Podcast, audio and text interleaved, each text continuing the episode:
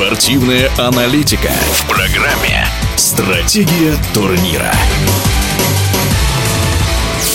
В Голландии на чемпионате мира по шорт-треку этого года российские спортсмены трижды были в призах. И примечательно, что все медали, одну серебряную и две бронзовые, добыл Семен Елистратов. Насколько лидеру сборной психологически было тяжело.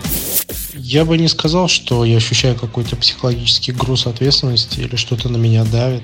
Но если это тебя как-то давит, тебе с этим тяжело бегается, то я думаю, что тогда лучше просто сидеть дома или заниматься каким-то другим видом деятельности. Если сравнивать с предыдущим чемпионатом мира в 2019 году, Семен выиграл также две бронзы и серебро, правда, на других дистанциях. Мне кажется, что я могу бежать абсолютно все дистанции, и какую-то одну, наверное, я не выделю, потому что у нас такой вид спорта очень технический, тактический, и зачастую побеждает не самый сильный, а побеждает тот, кто более хитрый, более сдержанный, более тактически расчетлив. Я очень счастлив, что мне удается стоять на пьедестале почета чемпионата мира.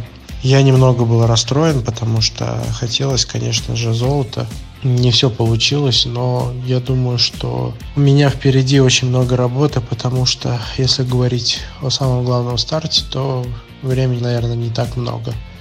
Поэтому впереди очень много работы, и мне бы очень хотелось добавить. На этом чемпионате на дистанции 1500, где Семен как раз взял бронзу, на этой дистанции победил трехкратный олимпийский чемпион, 36-летняя легенда шорт-трека из Канады Семен Елистратов. Чуть подробнее об этом. Шар Хэмилин один из титулованных спортсменов в истории, наверное, шорт-трека.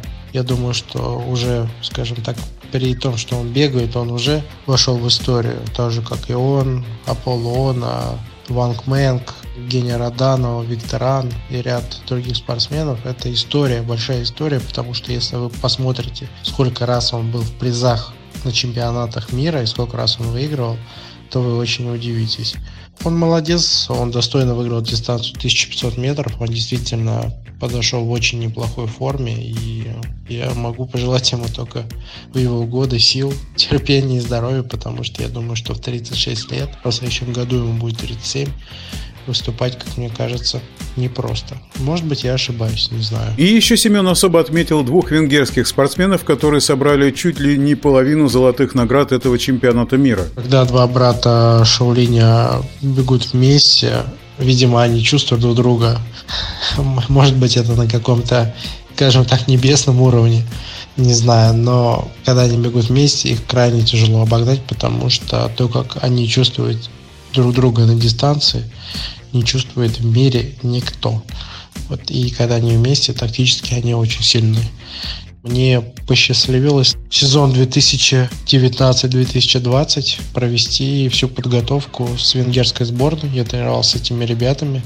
Они безумно талантливые, но за талантом скрывается огромная тяжелая работа. И э, никто с тренером не пререкается очень жесткая дисциплина. То, как тренер говорит, то так будет на тренировке. Мне это очень импонирует, мне это очень нравится, мне кажется.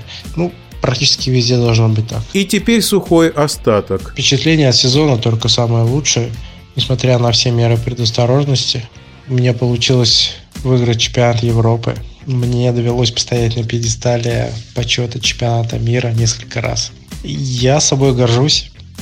Я молодец. Не все получилось, да, согласен. Но это, наверное, повод, чтобы сделать какие-то выводы, сделать работу над ошибками и работать дальше. В нашем эфире был олимпийский чемпион, чемпион мира, многократный чемпион Европы, лидер сборной России по шорт-треку Семен Елистратов. Стратегия турнира.